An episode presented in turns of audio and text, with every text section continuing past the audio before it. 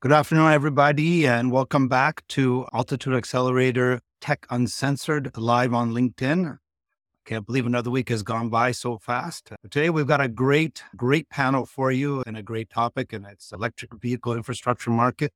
What are the gaps? What are the opportunities? So I'm going to start right away and introduce our guest panel. First, I've got uh, Carmine Pizzuro, who is the uh, co-founder and president of uh, eCamion. I've got Patrick Marion, the vice, vice president of product development at InMotive. Arthur Kong, who is the project development at Ngen Canada. Welcome, everyone. Hi, Sam. Glad to be here. So, why don't I start off and you guys can uh, just give us a brief introduction to your company and background. So, go ahead, Arthur.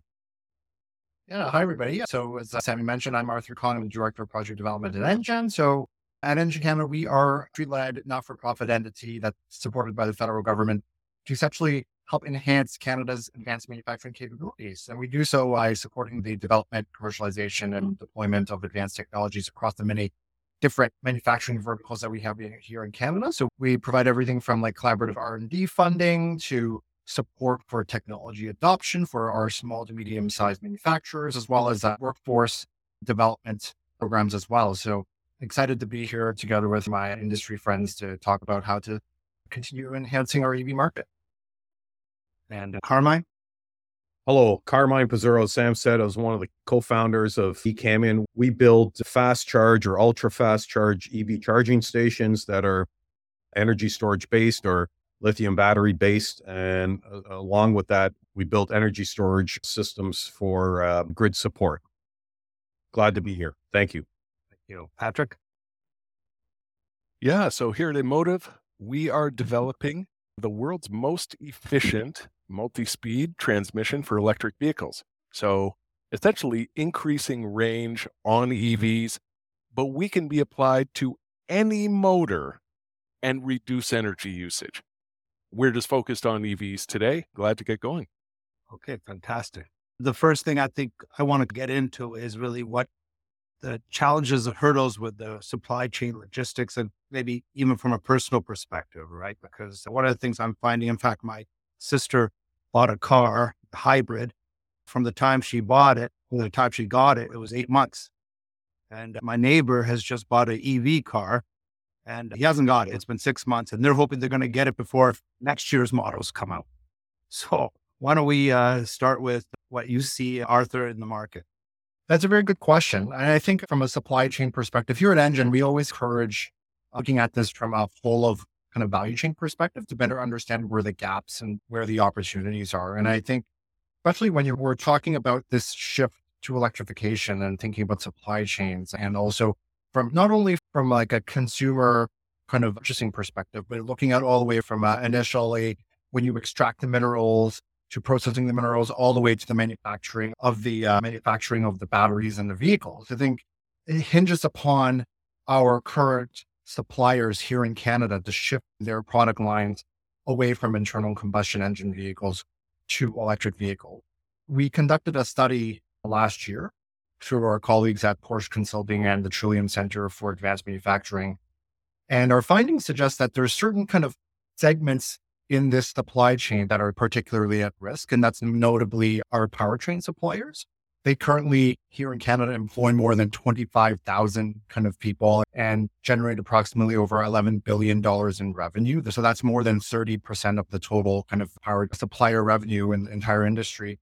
However, only 5% of that $11 billion is made up of electric vehicle powertrain suppliers, like my friends here at eCamion and, and, InMotive, right? I think over 95% of the industry still caters to internal combustion engine vehicles. If buyers don't take action to expand their product portfolios, they can certainly expect a, a proportional drop in revenue to the increase in share of battery electric vehicles. So there's certainly an urgent need for us to start helping these suppliers transition? What are the opportunities, right? I think that's really the question. And, and if you break out the current footprint of the battery electric vehicle value chain, we see some activity across, for instance, in the mining sector from in terms of mineral extraction and mineral processing. a lot of great companies in the electric vehicle powertrain components, such as our friends at InMotive and, and Enkava and transmission and high voltage battery. But there's not a whole lot of activity, right? I think there could be, there needs to be investment and innovation gaps need to be filled. For instance, with the high voltage battery, it, it makes up over 75%. I'm sure Carmine will talk more about this later. 75% of the total electric vehicle of the value. So needless to say, the high value component, it's a dominant component. How can we utilize our kind of resources were to help become a leader in the development and manufacturing of those? So I want to talk about leveraging Canada's critical minerals, right? How do we bring value add to those critical minerals? There's certainly gaps that need to be filled in order to make that happen, right? And I, I talk about this on and on, but it's certainly yeah. there needs to be more to be done to enhance or help us scale and scale up our startups and the innovation that's coming out of our research labs and startups. Uh, well, with that, I'm going to go to Carmine then because I think Carmine's going to say, well, we need more funding. We always need more funding, but talk talk about funding. And Arthur brings up a thing. It's very important, and I'll put in 30 seconds here about our minerals. We have tremendous amount of minerals in Northern Ontario. We actually have all the minerals we need to build batteries. The problem is not a lot of people know about this, but we don't refine them. And we need money, and it takes a lot of money to actually refine. I'm not a mining person, but it takes a lot of money. So I think the government's working on that. I've worked with people in the US as well because they're interested and they want us to stop selling our mines to foreign companies as just about, I think I sent the article to you, Sam, about in the US, it's a national security issue with batteries. Anyway, to go back to your original question about supply chain, we've been pretty lucky because at the start of eCamion, we really, and this was 10 years ago before this global problem and pandemic, we tried to, we tried to source everything from North America. Second choice was Europe. And then third choice was Asia. So that's just the way I wanted to run the company. I got a lot of pushback back then from people like accountants, like my partner, saying, Why are you doing that? It's more expensive. I said, That's just the way I want to do things. And it's actually helped. We have, we've been actually pretty lucky with our supply chain. So, what I would recommend to young companies about supply chain is because we're going to get out of it, right? Soon we're going to get out of it and it's getting better all the time. We haven't had that many problems, but one, I suggest one very important thing. You got to have a partnership with your supply chain with your supplier and go visit them, talk to them, become their buddies. I can't name the supplier, but there's one supplier that I'm working with that supplies OEMs, big OEMs like GM and Ford yeah. and Chrysler. And because of our friendship, I get my stuff first and then they get theirs. And they're, oh yeah, so that really helps. Okay. Now, that only helps so far because it did happen to one of our suppliers where we were buying cells from Mich- Midland, Michigan off a company called XALT. And they got a big order from New Flyer, which is a bus manufacturer. So a lot of our cells yeah. went there. And I don't know, just overnight, they forgot my name and company that we've been dealing with. so we got forgotten. We got tossed out and baby and bathwater, everything. We got tossed out and said they forgot our name. So it does work for some people. And for some supplier, it doesn't work, but it's that personal relationship is very important. And anyway, the, as far as other supply chain issues, the other issue that we had was this was about a year ago, and all the ports were clogged up. And we had, of all first choice, second choice, third choice, my third choice, I had to go to Asia. And this is what happened. So it goes to show you that then the forest fires hurt us as well. Okay. Uh, at the same time, there's forest fire. This is last, I guess it was last year yeah. about 21 where there was a forest fire. So that, that hurt us. So even forest fire will hurt you. So what did we learn? Uh, we're going to come through uh, Montreal if we ever have to do it again. So you have to be like very flexible. So, I mean, are your supply chains still here or are you getting now you have to go overseas for it? No, everything is basically here and in right now. We do have small number, some of the parts that we buy from Europe, for example, have components made in Asia. So I can't control that but at least I can control the ones coming from Europe. Most of our suppliers are either from the US, Canada, or Germany in supply chain. So, and then, I mean, again, you're still having issues with getting everything, right? Yeah, there's a bit of issue, but uh, it's not hurting us really. It's not like when you buy a car, they say eight months away. We're not that bad. It's a couple months late, like it you, but it could have been like that before. So right now we're, it's getting better, and there's just a few parts that are causing us. One part can cause you a problem, right? But as you scale, will that get will that be a problem, or it'll continue to stay at the level that you're at now because you're scaling, right? Yeah, the scale as we scale up, the problems should be better. Uh, the reason why I'm saying that is when we got kicked out of XALT because we didn't buy enough. The moment you start buying enough, all of a sudden you're their best friend, right? Yeah. So everything is volume. Like I come from the automotive industry, everything is volume. So if you got volume, they'll be your best friend. They'll figure it out. Yeah. We just try to re- not rely on sea shipments. There is a container coming from Korea on some parts that we had. Um, and the cost of one container, one sea container, sea a refrigerated container went from 12,000 US to 45,000 US. Wow. Yeah. And that I'm sure Patrick knows all about that.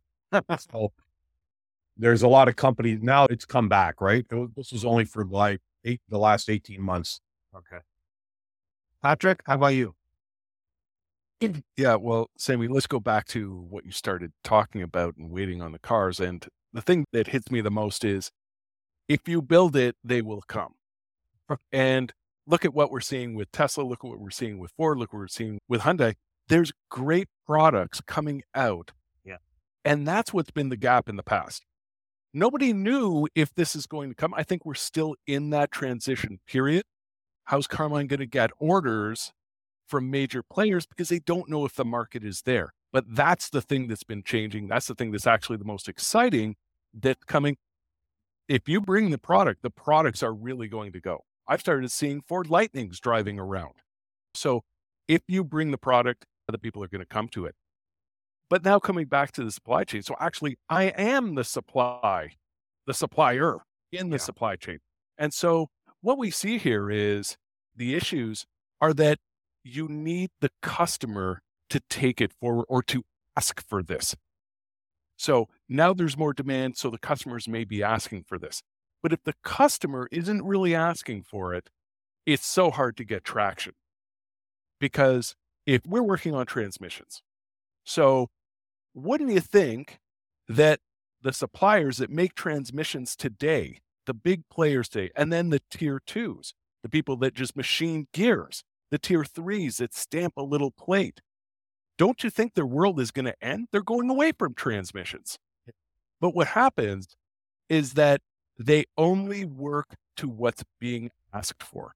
So if there's no RFQ for a different type of transmission, then they're not going to work on it because where's the money? Where's the business case? Where's the product? And those are the challenges that you have to start to work through. And going back to what Arthur mentioned, okay, we've got a lot of minerals in Canada, Ontario specifically. We also have a huge manufacturing base that could be utilized. And so, what we're seeing here in InMotive, because in a transmission space, there's a huge manufacturing capability here just in Ontario that could support this. But because there's no RFQ, there's no traditional business case, it could end up dying or end up withering on the vine. So, as a supplier now, you need to really make those connections. So, what Carmine said, you have to do it on the opposite side. You have to make those connections to say, hey, here's what we could do in a different space. Yeah. Another opportunity that we've seen too in the manufacturing side is that if you look at ICE vehicles, traditional gas vehicles, they're not going to go away completely. And what you see in the industry, the latest news is that I think that the Renault group is spinning off some of their traditional ICE engineering or ICE manufacturing capability over into the Geely group. They've got, they're going to gobble this all up, consolidate the engine manufacturing into a few engines and just take that over and just it, it, ride that into the sunset. We also see um, that there was a BorgWarner bought the older assets, not the new electrification assets, but the older ICE kind of assets of mm-hmm. the previous Delphi. So there's they're positioning themselves to ride out the ICE version into the in, out into the sunset, and therein lie opportunities. The old Pony Express, you know, it's ending. The railroad is going to change everything, but the railroad's going to It took a long time to make, and ICE vehicles are going to be around here for a long time too. So there is an opportunity, but there's but you have to, as Carmine said, as a supplier, you need to really make those make those connections and position yourself to be able to support those things. Because nobody's going if they're not asking for them, you have to go out and try and take it. And that's what we're living here at InMotive on a daily basis. Yeah. I think we've lost Carmine here. I don't know where he's. He ran out of power. he ran out of power. Hopefully, it comes back on. Yeah, that's very interesting. I mean, I was just reading an article on on Tesla where uh, Tesla is the dominant EV car in the market today, and they still control up to seventy percent. But they're predicting, like literally in two more years, they're going to be down to twenty percent of the market. There's everybody is now, as we can see, is coming out with the with the EV vehicles and some really great vehicles. One of the next questions I wanted to just talk to you about is what are the so what are the data security issues that occur around this EV market? So, for instance, and I wish Carmine was uh, back on here. I don't know what happened, but like for instance, if you go charge at one of the eCamion stations, what are they doing to protect the data security? Even for uh, for InMotive, you're going to have to have some type of data security around not only your technology because it's going to be embedded in the car, uh, I'm, uh, I'm hearing things like people can sit beside a Tesla and record you opening your car, and it's the same signal. And then they go and they have the recording, and then they go and steal the car. Effectively. So, I mean, what's happening around that? Arthur, you want to start there and tell me if you see anything that's happening around that? Yeah, and I think that goes without saying. Not only from like a, uh, on on the vehicle, I think from the manufacturing side as well. We're starting to see everything become more connected, right? From like industrial IoT as well as more connected, autonomous, not so much autonomous yet, but like connected vehicles and the technology within inside the vehicle becoming more connected. So from an Ngen perspective, we support a lot of collaborative R&D in the automotive sector. And we're starting to see more and more kind of desire, not only from the government, from the industry side to tap into the cybersecurity space, right? And looking at how they can be part of that that collaborative R and D project. And I think that that's a key solution that has been missing over the past decade, and I think we're starting to see more of that interest in bringing that player in. So, um, yeah, I think it's definitely something that that's becoming more more important to, to consider when putting together when developing novel innovation. Okay, what about you, Patrick? Yeah, well, we do. You're right. We do have, we're a mechatronic device or software that has to be embedded into the vehicle. And in our space, it's really our IP. So, how do we protect our IP? How do we protect it against competitors? And uh, some of the thoughts that we put around here is that you're never going to be able to stop some of these things. There's always a way that you can get around it. There was actually just a story I read yesterday that uh, I think researchers were able to exploit a problem in cell phone apps that went and they were able to steal a vehicle through another way yeah. uh, yet again. And so uh, also where is the data? And you look at teslas now and part of the if you've ever been in a tesla is that it's really a cell phone on wheels and it's connected to your life. Yeah. Now there's going to be an option that they're rolling out already but it's you just tap something on the screen and you can change and and now that's your new uh, insurance provider. Because they know all of your data and you can get a cheaper rate and you just tap it on your screen in your tesla and you've just changed your car insurance right? But where's all that data going? Yes. But the issues is that it makes your daily life better so we're opting in. And when you opt in you're kind of giving permission. And I wonder, just following the industry, that we're going to get to a certain point where now government may step in and start to regulate it a little bit more, just like what we see with the bigger tech uh, behemoths today, such as like Amazon and Facebook uh, and others. If that's what the maybe the future holds for all of this data in the automotive EV space. Yeah. Yeah. What are some of the challenges you're seeing out there right now? And maybe not necessarily eCamion or, or Arthur, that you see entrepreneurs can fill the spot? What are you seeing? What sectors? Arthur, why don't we start with you? Sure. I say, are you, Samie, are you referring to challenges faced by startups? I could have yeah, it's challenges that are faced. Look, there are gaps that are not being filled here by Canadian entrepreneurs.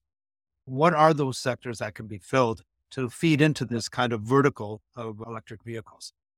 Yeah, I, as I mentioned before, that there's certainly mentioned like looking at the electric vehicle supply chain all the way from the mine to the factory. I And I think like we we do have some pieces of the puzzle in place, and and and but that's not all there, right? And to Carmine's point, like for instance, like that we don't have a lot of capabilities here in Canada to process and refine the raw materials that we extract from the ground, right? We have the materials, but how do we bring it?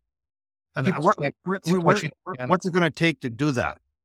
Absolutely. And I think Patrick brought up a great point about kind of market awareness by entrepreneurs, right? Understanding where the opportunities are along the supply chain, understanding who the decision makers are, right? To tap into to those relationships, right? And understanding what the consumer is demanding. So I think from an Ngen perspective, we play that role as a convener in, in the ecosystem, right? And time and time again, we always hear like, oh, you know, I would have never thought about collaborating with this company or collaborating with that company if Ngen hadn't brought everyone together, whether it be through like simple matchmaking or through collaborative R&D funding. You just need that person to be that catalyst, right? And time again, I've seen the tier one manufacturers and OEMs open to understand, like exploring the innovations that could help their kind of capability, their product product lines, or also in their manufacturing capabilities, right? So there is that appetite for collaboration and partnership, and that's certainly uh, uh, uh, Canada where we have all. Needless to say, a lot of the world leading kind of innovations in this sector comes from our universities and comes from our startups. Yeah. yeah. What about you, Patrick? Yeah, I see two steps to this. And so when we go through funding, as Carmine mentioned earlier, funding is really critical because it takes a lot of effort to take an idea and move it to the next level and then get it to get it into being mass produced. Right. So if we go now to Arthur and we try to get a grant, an Ngen grant, or it could be any other type of grant, the gap that's there is to go along with that application, you have to have a customer and that customer who's committed to using your product. So science projects are just not really supported anywhere. And you can understand why, because where's the business case? But then as it filters down into, as for Canadians, where are the Canadian jobs to, to work in Canada on your idea? And so you have to get that customer. You need that production support or end goal.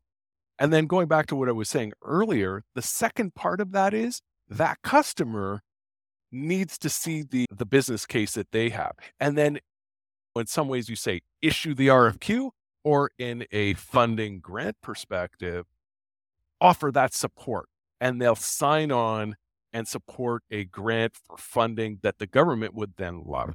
So there's two two places you have to go. So let's say in an EV world, over the past 10 years, there just really wasn't that there. The, 10 years ago, people said it'll never catch on. It's just too expensive. Cars will never reach parity. Yeah. Now look at where we are now. They are on their way to reaching parity. But even aside from that, customers are willing to spend more money on EVs because they're amazing vehicles and they're an amazing product. So now we are on our way. So I think that opportunities are opening up where more of the customers will be willing to support funding, but the funding is critical. Okay. So, I mean, so the la- I'm going to ask you one more question, Patrick, and that is what are the, some of the challenges that InMotive has faced as in their journey to now? Like yeah. How long has um, InMotive been around? 10 years? Yeah, that's right.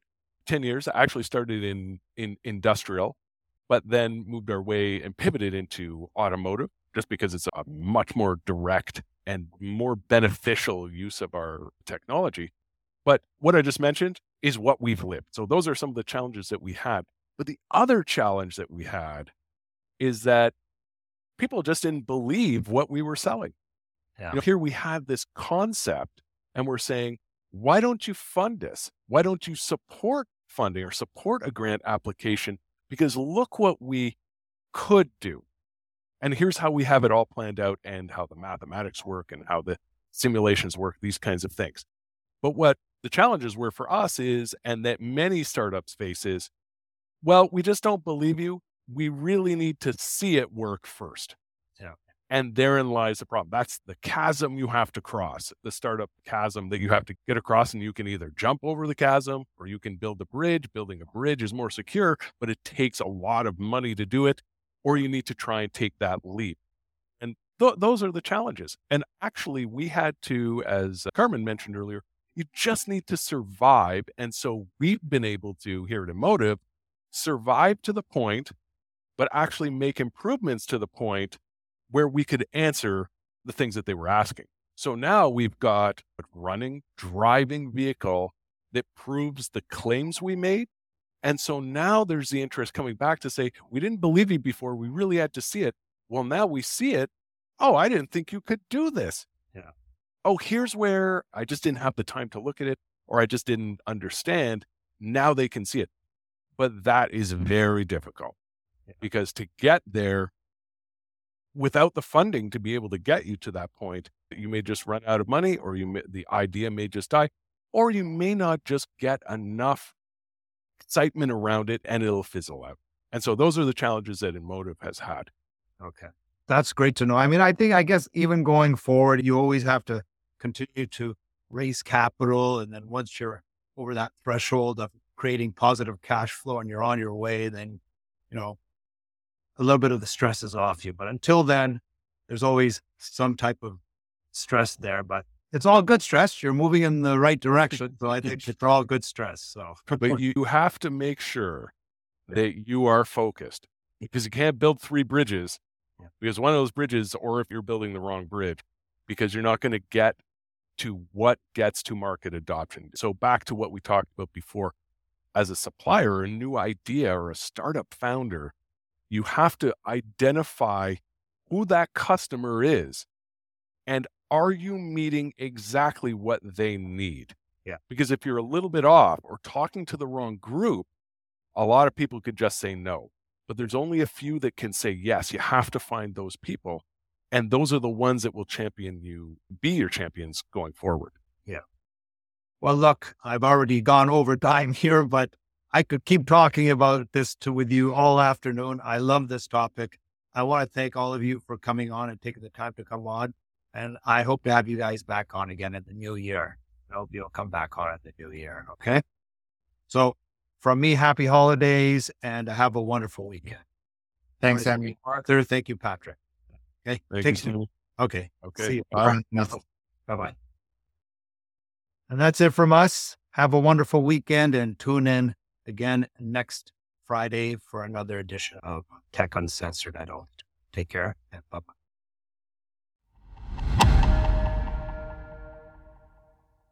Tech Uncensored, an Altitude Accelerator podcast, does not constitute a recommendation for any organization, product, or service. It's produced and distributed by BlueMex. For more Tech Uncensored content, subscribe where you get your podcasts and visit bluemex.io to join us on Discord.